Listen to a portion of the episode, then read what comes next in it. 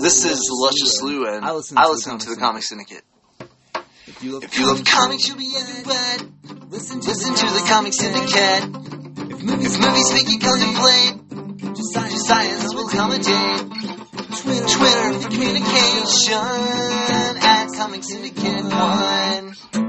I was drowning in a sea of podcasts, I found the one I need at long last. Book reviews, the news, and sex facts. It's more than anyone can ask for. From the Comic Syndicate podcast. From the Comic Syndicate podcast. The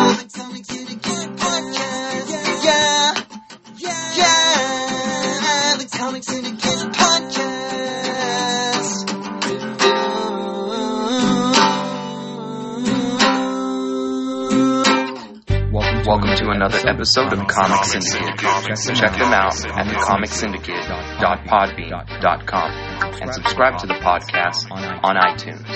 And now, here your hosts, Josiah Sine. Welcome to another episode of the Comic Syndicate, episode 317. I'm your host, Josiah at For the Villain on Twitter, at comic underscore syndicate on Instagram. Let's hit it like we normally do. We have a long show, what we spoke about 100 episodes ago. Episode 217, we entitled Hashtag Fireworks. It was reco- recorded Wednesday, June 20th, 2018. The Comic Syndicate uh, Fireworks. This week at For the Villain is joined with Vintage Batman as we go through top 10 most listened to episodes in the past six months. We talk pet peeves and don't be that asshole. Okay, let me rewind real quick. Pet peeves. Uh, if any of these topics are ever intriguing to you guys, go back into the library, the catalog, uh, 100 episodes ago, pet peeves. What are your pet peeves with uh, people, I guess, with uh, significant others, uh, stuff like that. Being rude is one for me, just in general. Um, yeah, and then don't be that asshole. Like, yeah, don't do certain things in life, which uh, a lot of people are unaware they do, or people are just fucking unaware and stupid. Uh, go back 100 episodes ago. We hit deep dives and rabbit holes interview, then hits comic talk. Okay, rewind again so I had RG on, so Vintage Batman was on the show, and we were talking about. I guess I interviewed him about the premise of the Deep Dives and Rabbit Holes podcast, where that idea came from, um, and how that came about. So that was very cool. I'm pretty sure uh, the title, Fireworks, was a double meaning. One, because I used to live right across the street from Disneyland. So I'm pretty sure while we were recording, not only was the vibe good, the flow of the back and forth banter between RG and I, but also because we had Disneyland fireworks also popping off in the background. Uh, the way I entitle my shows are, are abstract and weird, but it makes fucking sense when you listen to it. Uh, we hit Comic Talk, Marvel, DC, AT&T merger, Fox, Disney deal, some more future podcast talk. So that one would have to be probably my idea for the Audio Chronicles podcast, which is a third podcast I also put out.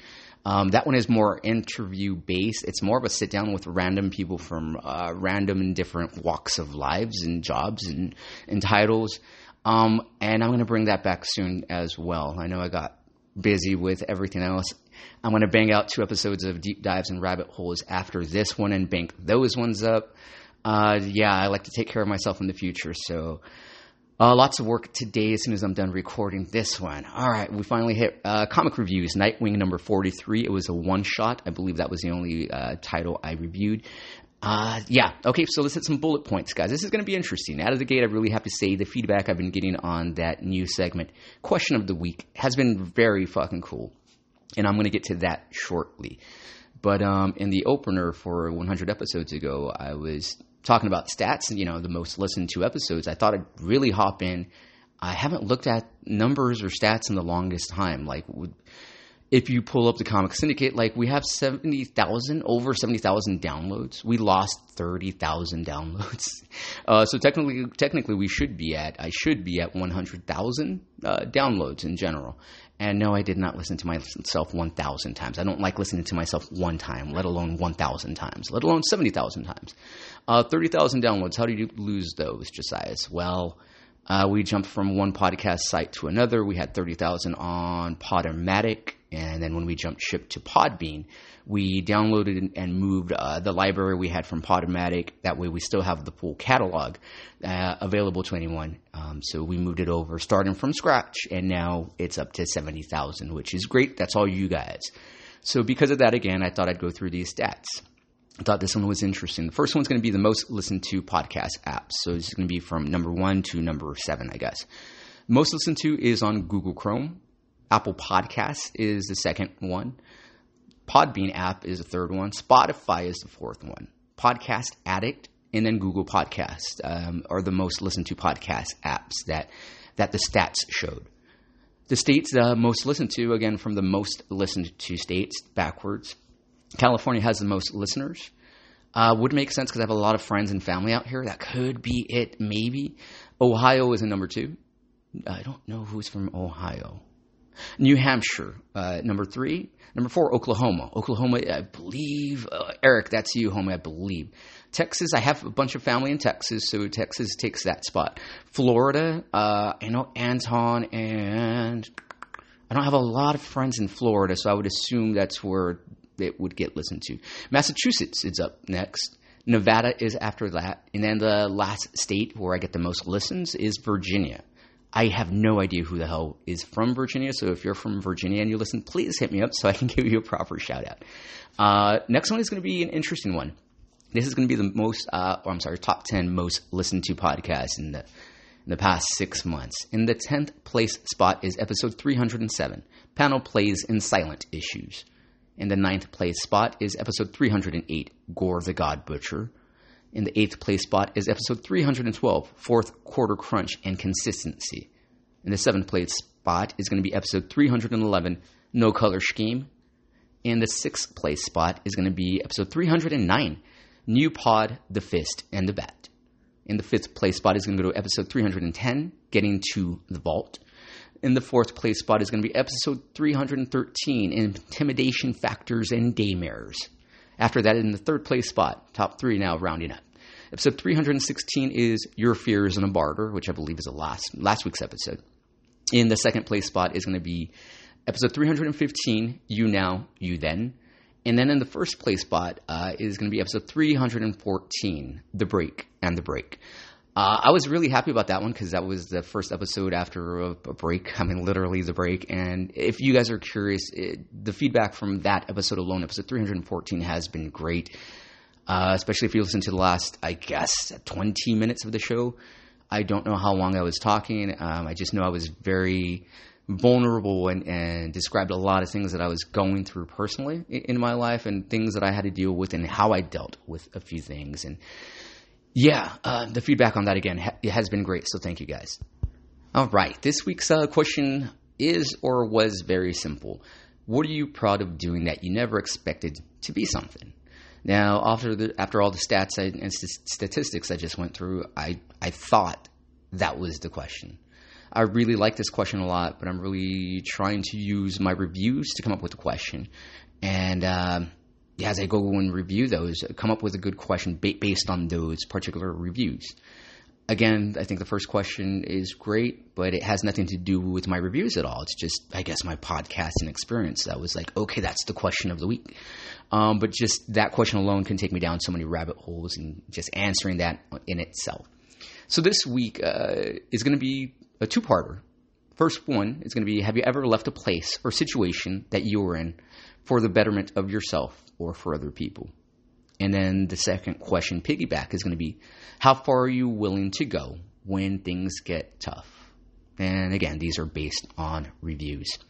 This is going to be a long show, guys. I'm pretty sure the intro alone, I'm still going to go through all this right now, is going to be a good 20 minutes at least. So bear with me because uh, I haven't done this in a while, is give proper love, shout outs to you guys.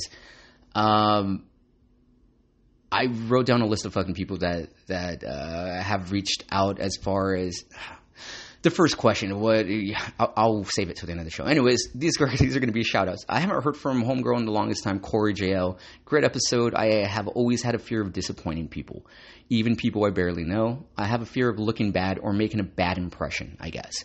But mostly people that I love, that mean the most to me. The thought of being a failure in their eyes is so scary. thank you, Corey. I haven't heard from you in fucking years, so it's nice to know you're on board.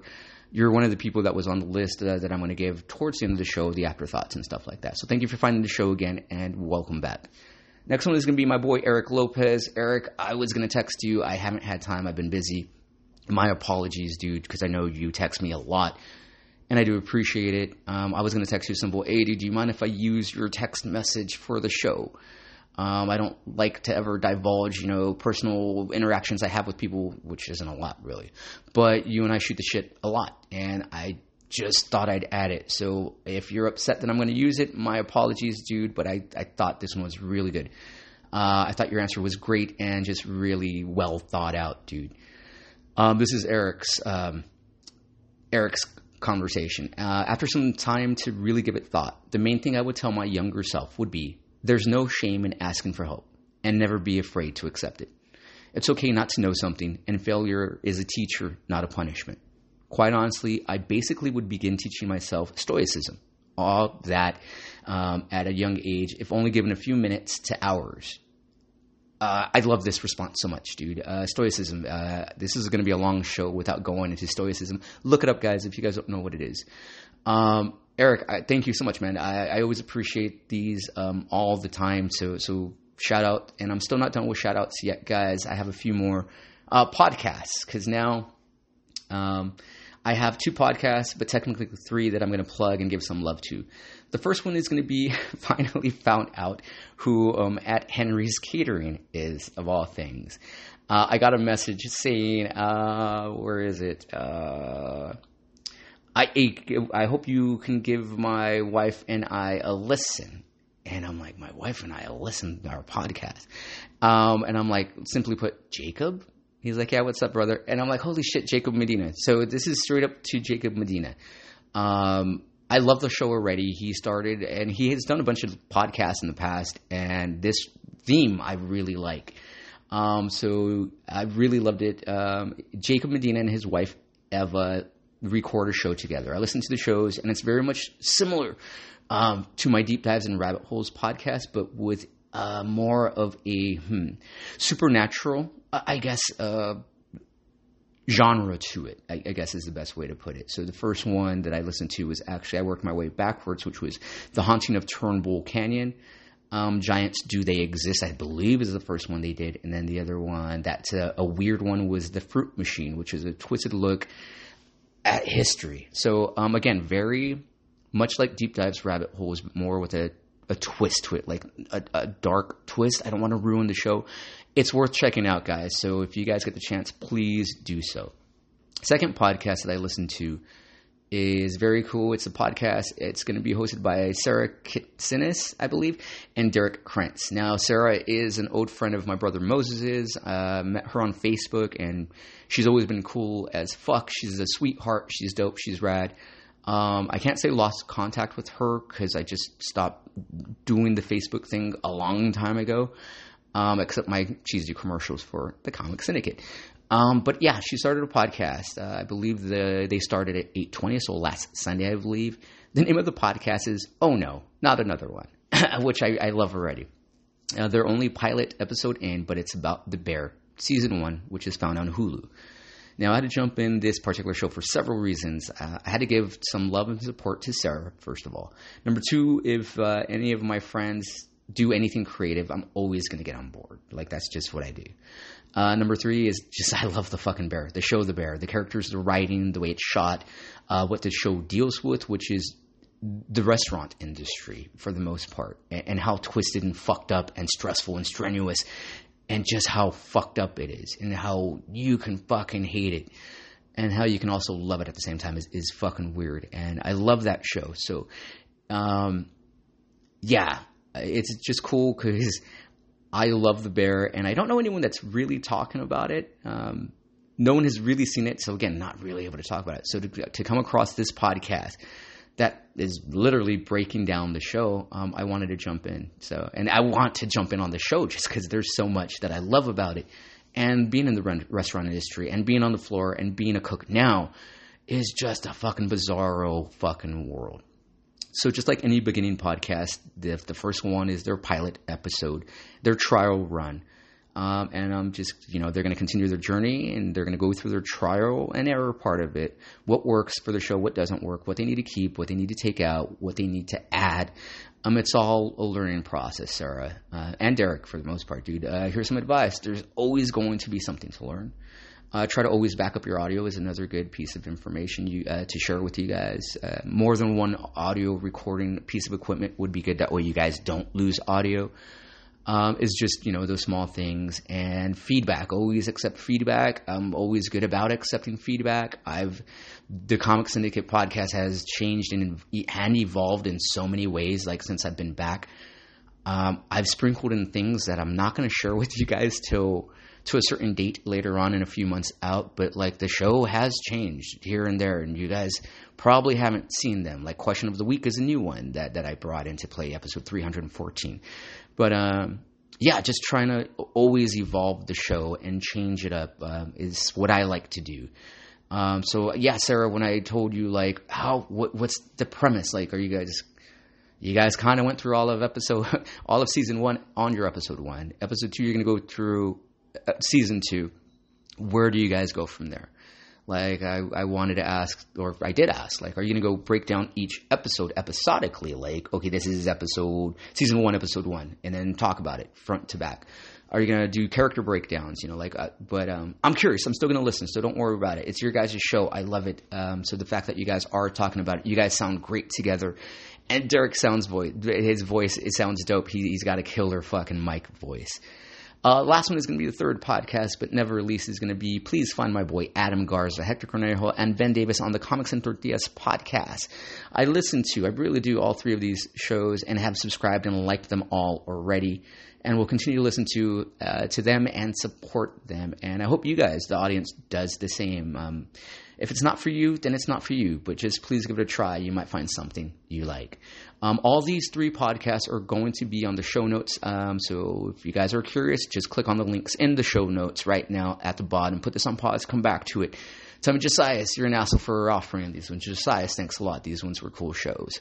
Um, that's it, I believe. No, last one. Please drop a heart, like, thumbs up, and or review for the Comic Syndicate podcast on any podcast app you listen to. Podbean, Apple Podcast, Podchaser, Castbox, Stitcher is going to die tomorrow.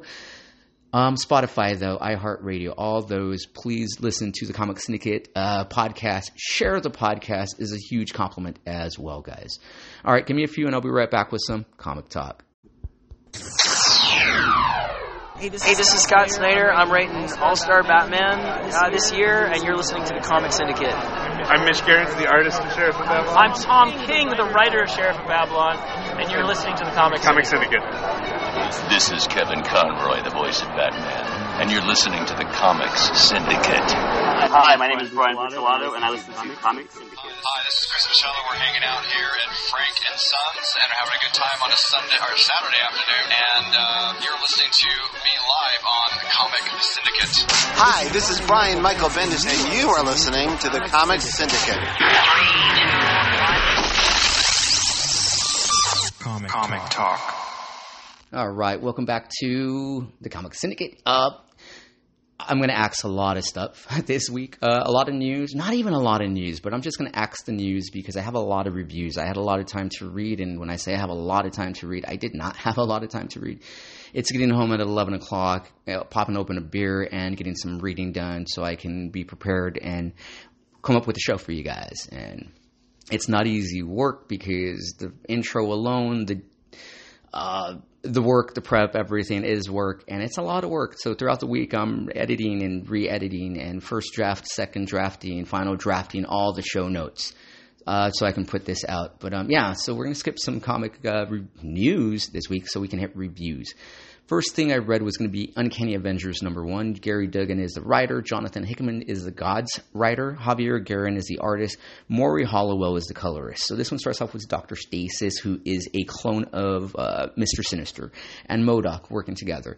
Um, they are working together now and come across like this person in this ooh i don't even want to call it a cell it's like an incubation chamber of some sort and they're talking to him we don't know who this character is, but they're trying to recruit this guy to their team, to their cause, which is Orchis, which is the, the group that literally wiped out the fucking mutants in the Hellfire Gala uh, two, ooh, probably a month ago by now. Um, in, in, episode 314, I did review the Hellfire Gala. So this is pretty much uh, starting of the Uncanny Avengers again. So we next scenes panel is going to Psylocke now and her trying to save and help a bunch of mutants that are literally sent to like some odd sort of uh, concentration camps where they're giving mutants inhibitors so they can't use their mutant abilities. And again, it's a fucked up page to see like again these concentration camps to some certain degree. Um, and so Psylocke shows up uh, with penance, and they're trying to break out and save as many mutants as they can. While they're doing so, Captain America shows up, and it looks like they're going to scrap. I don't believe Psylocke and Captain America have ever fought before, and it's just odd interaction because Psylocke doesn't know if Captain America is there to stop them or help them, and Captain America kind of pitches like, you know, Psylocke's like, I'm not going to put up with your shit. We can do this right now. And Cap's like, no, you want to help out your mutants, and avenge them. Um, very cool um, to see Psylocke says, okay, if I join you guys, um, I'm not gonna do your Boy Scout bullshit. Like I'm gonna, I'm a fucking killer. They killed, wiped out a bunch of mutants in one shot. So I'm gonna get some fucking revenge. I don't need a babysitter. So if I'm gonna join you, I'm gonna do things my way still. He's like, do what you gotta do. So interesting.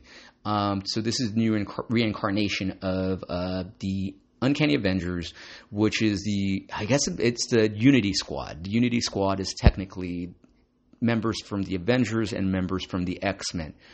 The team was started from the beginning, which Jonathan Hickman, I believe, started, was a team put together of both mutants and Avengers to help calm the relations between mutants and humans, the hate between humans and mutants, um, how mutants can't be trusted, and Captain America believed that if we create a team with both, like we're showing that the Avengers back up mutants. Like they're not all bad. So this is the newest reincarnation of this team. Deadpool's on this team. Uh, Penance is on the team. Um, I like Quicksilver Rogue um, is in this incarnation as well. Um, I really, it was cool.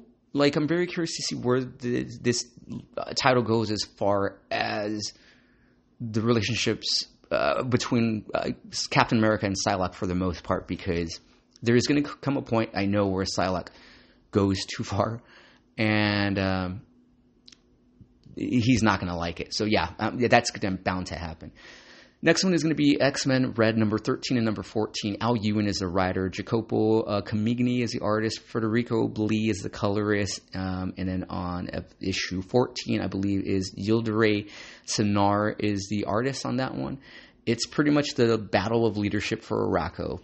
So uh, episode episode issue 13 is pretty much um, Storm is on this council. So this is one of those questions of the week uh, Storm had left uh, Krakoa. So Krakoa, Jonathan Hick- Hickman's run of Swords of X, Powers of X, or Powers of Ten, however you want to say it. Um, it's pretty much Magneto with Moira MacTaggert creating Krakoa, a mutant nation where mutants can live peacefully and in sovereignty w- within the world, and given granted amnesty to uh, be safe and have their own little again mutant nation is what it is um, the way things have changed and the ideals and ideologies of Professor X and how his thoughts have changed, mindset has changed.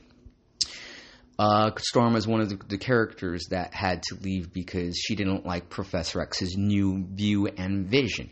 Still Professor X, yes, but not the same Professor X is like we're fighting for so mutants and humans can live peacefully together. Like his views changed a little bit slightly, probably more drastic than that than what she liked. So she had to leave. Uh, Wolverine is also one of those characters that had to leave kind of as well. Magneto is also one of those characters. Like to see Magneto and Professor X always always work together. When the the few times they did was always awesome to see, and Pro, Pro, Pro, Professor X and Magneto did work together to help create Krakoa but even Magneto's views are like Charles. These aren't your your views are different. Like if you know. So again, ideologies. Now those things, like I asked earlier, have you ever left a situation that was difficult for the betterment of for for yourself or for others? Sorry, try to uh, remember that off the top of my head. But again, have you guys ever left any situation? I have probably several times in my life, and I'll talk about those later, maybe. Um, but this pretty much this the gist of this comic. Um, there is a giant war on Arakko, is where Storm went, and this is more still mutant nation, a part of the other part of Krakoa, I guess, the continent of Krakoa, and it's been branched off. And this has more like a, of a mythological feel and vibe to the beings, the mutants that are there. And Storm is one of the forefront leaders, I guess. Magneto died in a battle here. Uh, Mag- Magneto. Uh, Apocalypse is one of the main characters, his four horsemen, which are his kids, the four horsemen of the apocalypse. His wife Genesis is also one of uh, the leaders of this place, and she wants to start a war with Storm. Um, and it's just interesting to see how Storm has to deal with being a leader here, and then still having to know like Sunspot comes up in episode. I always do that issue fourteen, telling Storm like they were all massacred, they were all butchered, like all the new X Men are, are fucking dead.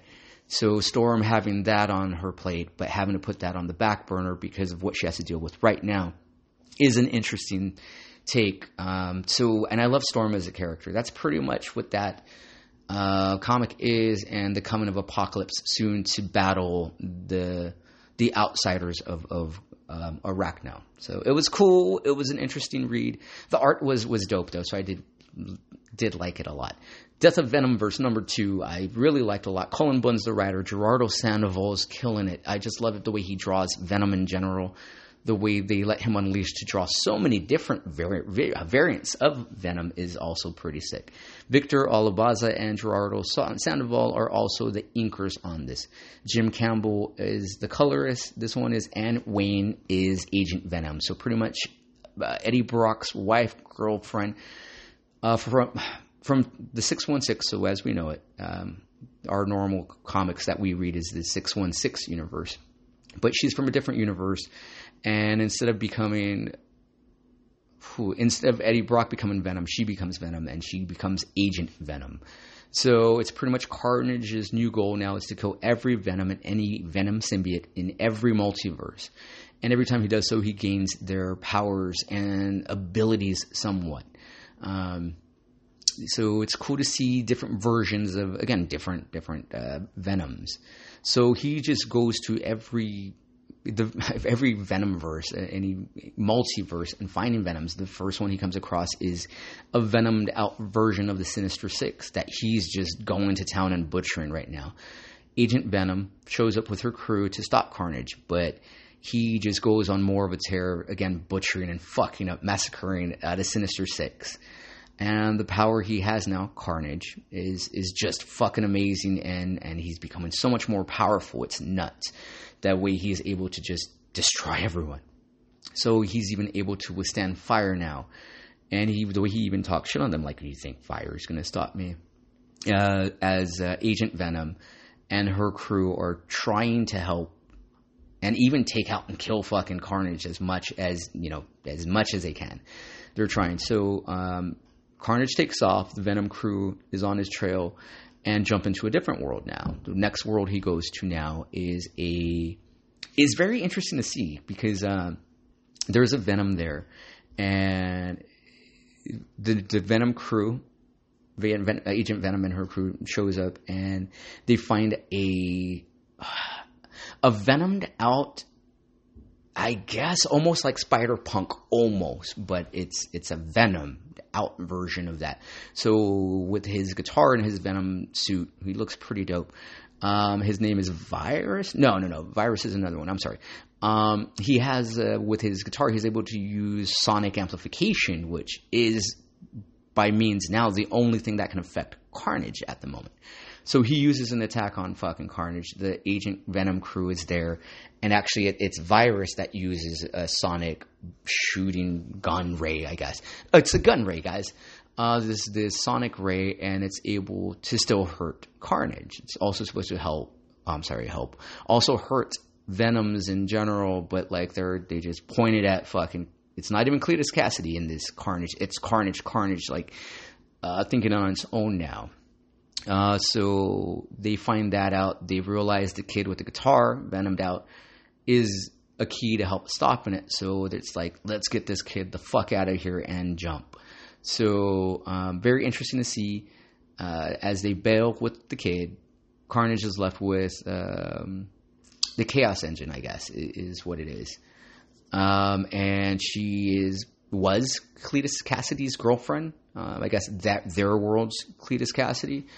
Um, and she's like, I'm glad you're back, Cletus. He's like, yeah, I'm not Cletus. He kills her and takes her. She happens to have sonic abilities as well. So hopefully it's not enough to to the point where the Sonics won't affect him anymore. This one was a good run. It's a lot of deaths, and I love deaths. Uh, Cullen Bunn is a great writer. Um, he's good at writing dark, and this is a great title. I believe it's going to be a five issue arc. Uh, yeah, so I liked it a lot. Gerardo Sandoval is killing it on the art, and it's just fucking sick. It's worth checking out, guys. Um, this is book of the week I'll save for last. Um, okay, let me jump on one more re- real quick. It's an IDW title. This one picked up really good. This is going to be Brynmore number two. Steve Niles is a writer. Damien Worm is the artist. Alicia Zerno is the artist assistant. I don't think I've heard of an art assistant before. So Mark is the main character of this title. I reviewed issue number one, episode 314. This is issue number two. Mark is the name of the main character. He's now investigating this cavern underneath his church that he's working on trying to make it into his home. Uh, he finally comes across now this giant coffin, which I didn't mention the end of issue of the issue on on that one. Uh, it goes into the story about this particular church. Now was built over a previous church that had burned down. So what he decides to do now is sketch the markings on this sarcophagus, this this coffin for the most part, and do some research. He goes to the library trying to transcribe this. As he does, he happens to run to an old friend of his that decides to help him out translate these symbols. Next pages go back um, to him working on his church again, his home that he's trying to refurbish it into a home, and him receiving a text from his daughter. Prior issue, it seemed like they have an estranged relationship for the most part. She hates him, but apparently she hates their mom even more. He offers her like, "Well, you can always come over. Like, you can live with me if you want," and she just sends him like a, a a happy face emoji. So if she moves over during events that might come next, which I'm foreshadowing, guys. Here. Um, so, anyways, um, he's yeah. She's daughter tells him she's unhappy, and pretty much just telling him how much of a bitch the mom is and, and how she's never around, and when she is, she's blitzed fucking drunk. So once he's done with this conversation with his daughter, a truck fucking pulls up, and prior issue, uh, Mark clocked this dude that doesn't like him at all um, so this guy that got his ass kicked prior issue, we don't know his name, pulls up with a truck truck full of his homies with bats, and they go to fucking town on fucking Mark. Beat the shit out of him, dude. Um, and uh, so just very interesting to see now, like he Mark just got his ass kicked, and the thing he decides to do after this is finally give in. And first issue uh, does a great. Um, a great telling of like homeboy has had issues with drugs and, and alcohol in his past and he's been sober for so long now. And after getting his ass kicked he decides he gives in and he goes to the bar. And he starts drinking again. His dog's in the car with him as he drives home all terrible things. And he's like don't judge me. So once he goes back gets back to his church home. He's he's hitting the fucking bottle still, like done with the bar home, and now he's just fucking hitting the bottle straight up to the point where he's so plastered he he decides to grab a sledgehammer, goes back to the cavern underneath the church, and starts hacking away at this fucking coffin. Um, as he does so, cracking it, chipping it little by little, uh, smoke finally, little by little, starts filling the room he's finally able to break the coffin, and out of the smoke is a man standing there, asking him, this, this character that came out of the coffin, out of the smoke, asks him, What have you done? And that's all we get from this this dude. Uh, it looks like Vincent Valentine. I know that's an obscure uh, throwback, but um, uh, a vampire, I guess, from uh, Final Fantasy VII, Vincent Valentine, um, looks very similar to him. Like his face is, is shrouded with with garb or something, and that's all he tells Mark. The way this issue ends is is uh, at a lighthouse with two char- characters, and weird because they look very zombied out. They don't look like vampires themselves, and they end up killing the lighthouse men. Um, that's how this one ends. The art on this is really fucking good. Like it's really fucking good. Uh, Damien Worm is doing a great job. Uh, it's an IDW title. I like to read a little bit of everything. Um, this one was a big Marvel week and kick for me though. Um, so yeah, this last one's going to be book of the book of the week, I think.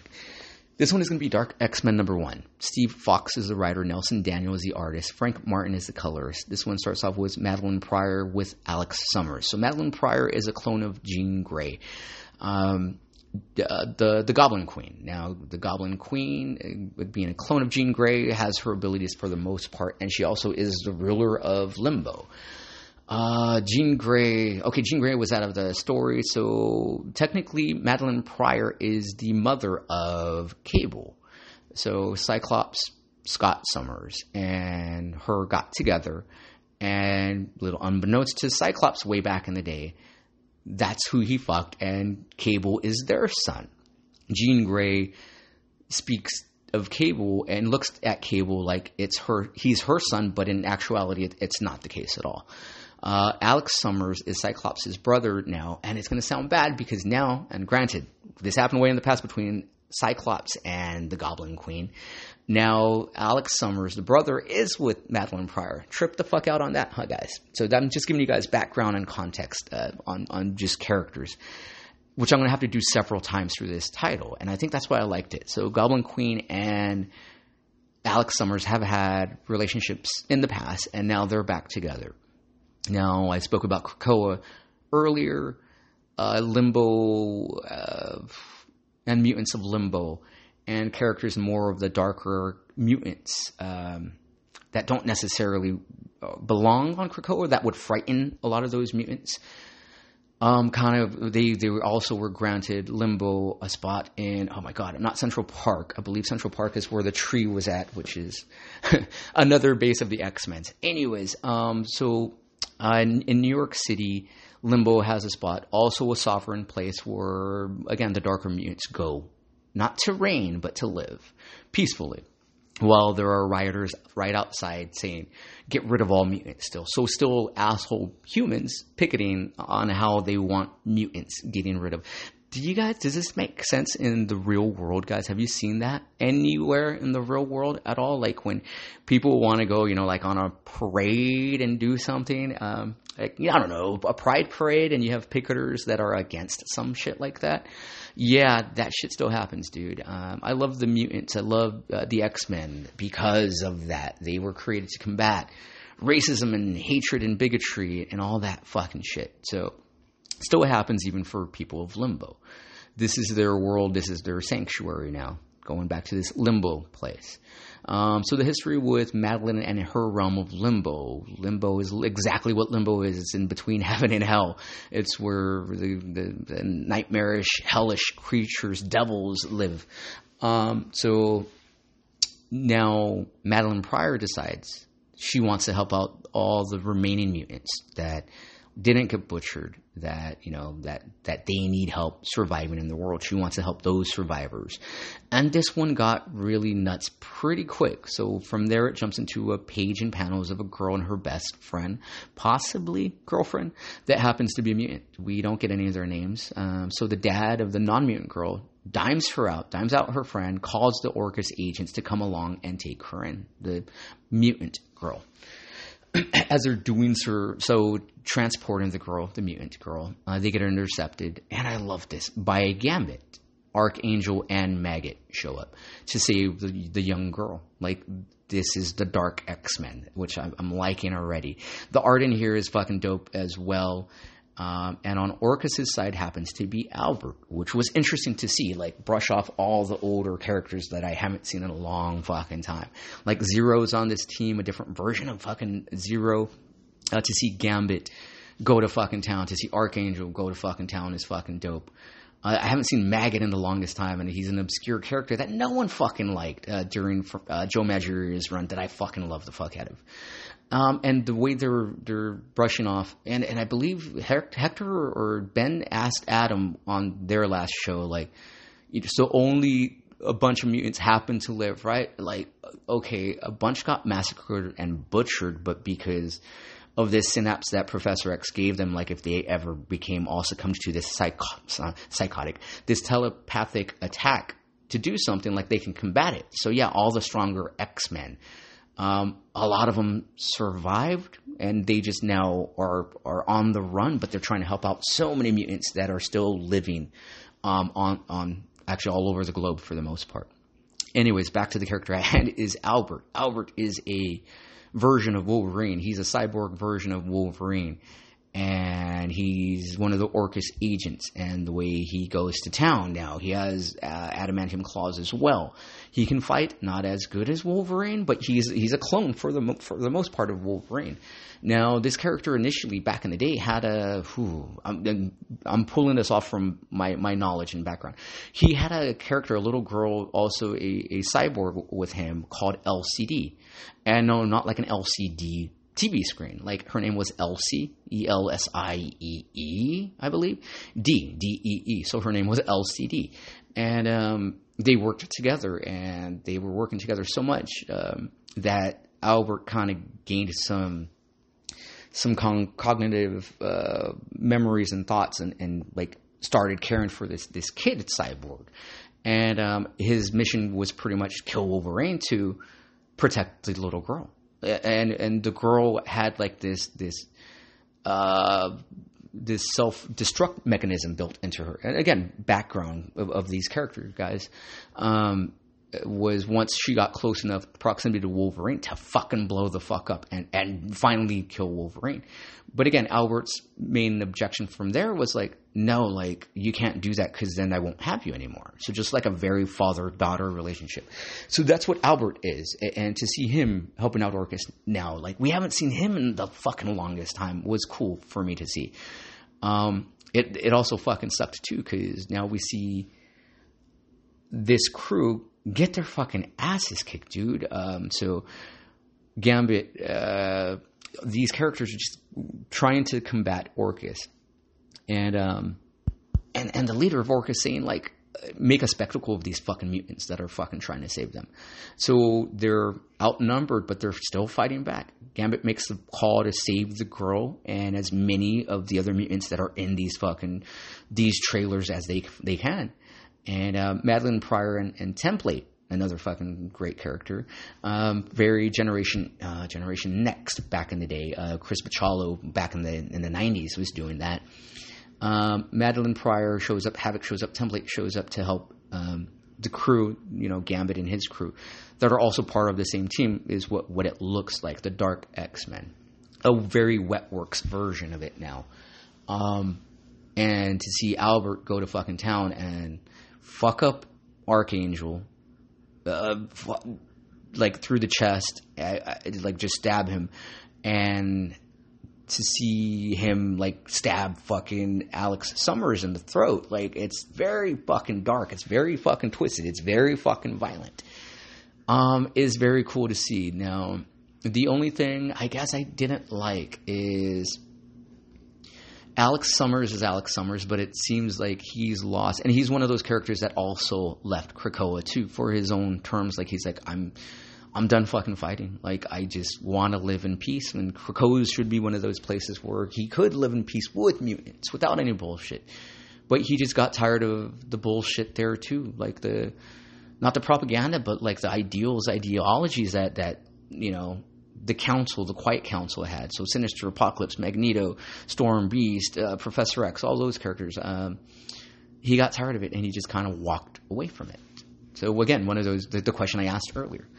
Um, I really enjoyed this title, and I guess my biggest thing, and it's book of the week for me, but the biggest thing that would be ha- Alex Summers now, Havoc. I love this fucking character, and to see him with this lack of confidence, like he keeps telling Madelyne Pryor, you know, let's not kill this time, and he still hasn't realized yet, like, motherfucker, our our brothers just got fucking massacred. Our brothers and sisters just got massacred, dude. Like, we need to go on a fucking tear now. And Havoc still hasn't got that yet. So when he fucking hits that breaking fucking point, is going to be interesting to see because he's a powerful fucking mutant, and I'm just wait. Well, I would have liked to see it until he got fucking stabbed. Uh, spoiler warning, but this dropped I think last week, so I'm glad I, I'm dropping this episode as late as I am because I'm in spoiler, guys. It's a dope fucking title. It's a dope read.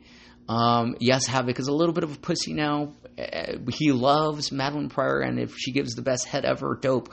But um, he needs to get his balls back, dude. He really does. So again, book of the week. I really loved it for all the throwback characters, Alone and Gambit, Archangel. Again, to see them, I, I love these characters.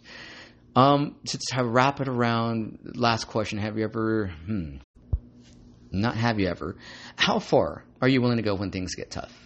Like that's plain and simple. The X Men have lost their brothers or sisters, so their code a majority of their code was don't kill, save as many, actually, no, save as many civilians as you can and fight, and then we got to bail, but don't kill or hurt as much as you can, but don't kill. Yeah, just that's, you know, their, their things. But now they're all in this predicament where it's like they just fucking killed our fucking, our, our, our mutant family. Like, we have to fucking strike back. Like, there, there is a breaking fucking point but like how far are you willing to go when things get fucking tough? And i guess that means in life in general for you guys. Like i know i know what it means for me. Like i'm working two fucking jobs. Like i work fucking 8 to 5 and then 6 to 10 30 11 every fucking monday through friday.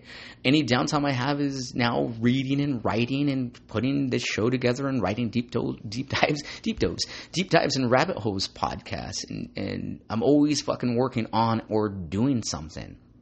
Um so working two jobs, like that's how far I'm willing to fucking go. Like I'm still there for friends and family, and when I'm when I'm needed, I'm fucking there. I'm reliable as fuck. Um, how far are you willing to fucking go though? And the first question was, have you ever left a place or situation that you were in for the betterment for yourself or for other people? Yeah, um, I'm not guilty of that. I mean, that I needed to do it at the time. I moved away to San Diego just to find some peace of mind for myself at the time, and come back a different person, a different man for the most part.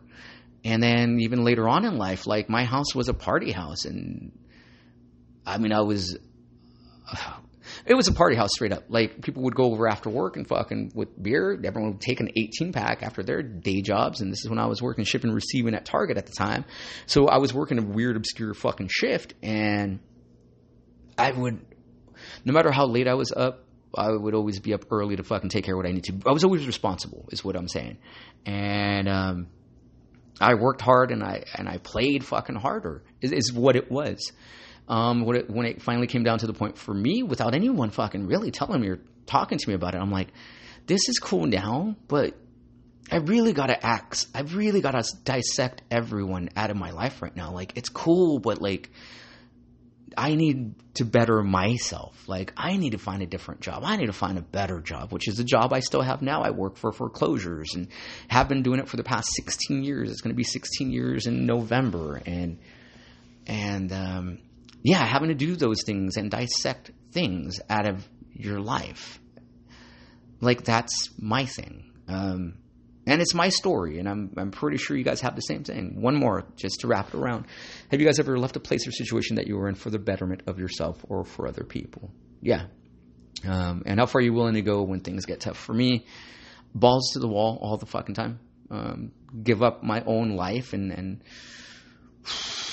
personal time, personal space, so I can live in a good place in a good city without a lot of shit going down and so I can be happy and hopefully make others around me happy and, and, keep on putting out this show. Like, I don't know, it's just weird. So, um, yeah. Yeah, just thought those were interesting, guys. So, thanks for listening. I'll catch you guys next week. Peace out.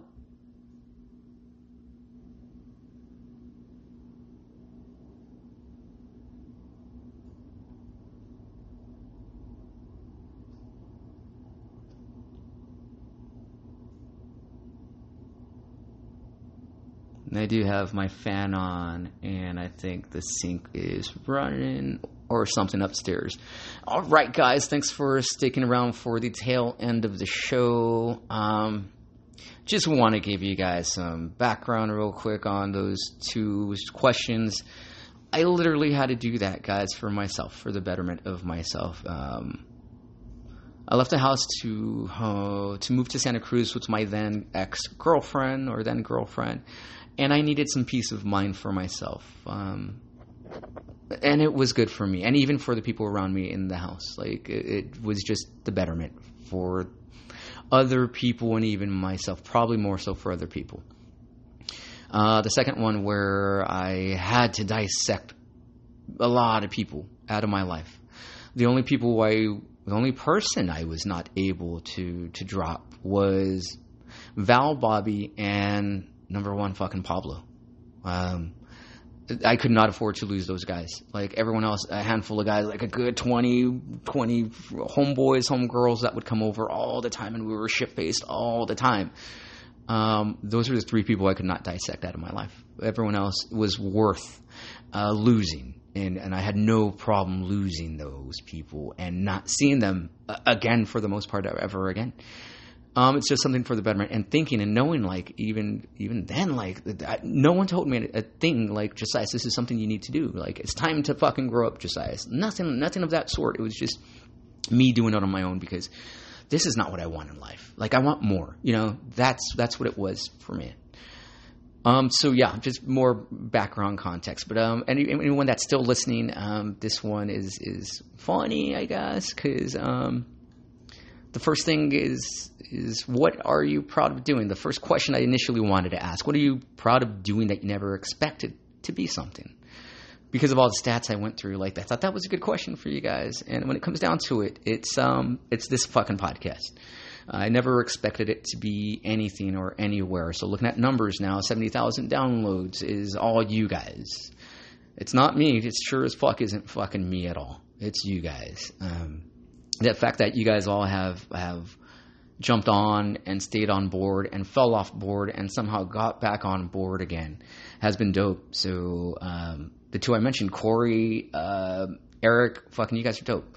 Uh, this is for everyone else, the old school listeners. Don't think I have forgot about you guys. And I know not a lot of you guys listen anymore, but I do miss you guys. Don't think I don't. Like, uh, what's something you are proud of doing that you never expected to be something? I'm proud of this, and I'm proud of the relationships and, and friendships that I have because of this fucking show. Um, is Lupe, Orozco, Len Adens, Megan Nielsen, Jonathan Villanueva, Danny Courageous, Andrew Lewis, uh, the luscious Lou who, who wrote uh, the intro for, for me. Thank you. Mike Lapine, I miss you. Gabriel Schicklin, I miss you. Eric Lopez, you're up on there with your fucking cousin, Miguel Garza. Um, Jonathan Hughes, fucking from England, London. Um, Ed, Ozzy Yugi, dude, I fucking miss you guys. Like, what are you proud of doing that became something that you weren't expecting? Is this fucking podcast, dude? It's you guys. It's, it's legit you guys too. Uh, mean a lot to me. Like you guys mean a lot to me. Um, you guys are dope. I wouldn't have been able to. And this is the fucking oddest thing: is you guys are, are a close second. I get to go to comic cons. I get to interview cool people. I get to experience cool fucking things because of this fucking podcast. I know you guys aren't a close second. You guys are, are still up there. Um, I got to interview Rebecca Romijn. Like I get to, you know, I got to do and see cool things, and because of the support of you guys. Like again, there's nothing to it. It's because of you guys. So. Um, that's all I got, guys. Thank you. Big love and shout out to all you guys. I love you guys. You guys rock. Please continue to listen, share the podcast and I will definitely catch you guys next week. Uh, two deep dives and rabbit holes podcasts are coming down the pike as well. One's going to be funny, stupid, and the other one's going to be what the fuck, like what the fuck. Um, and very topical, still completely very topical. All right, guys, you guys rock. I'll catch you guys next week. Peace out.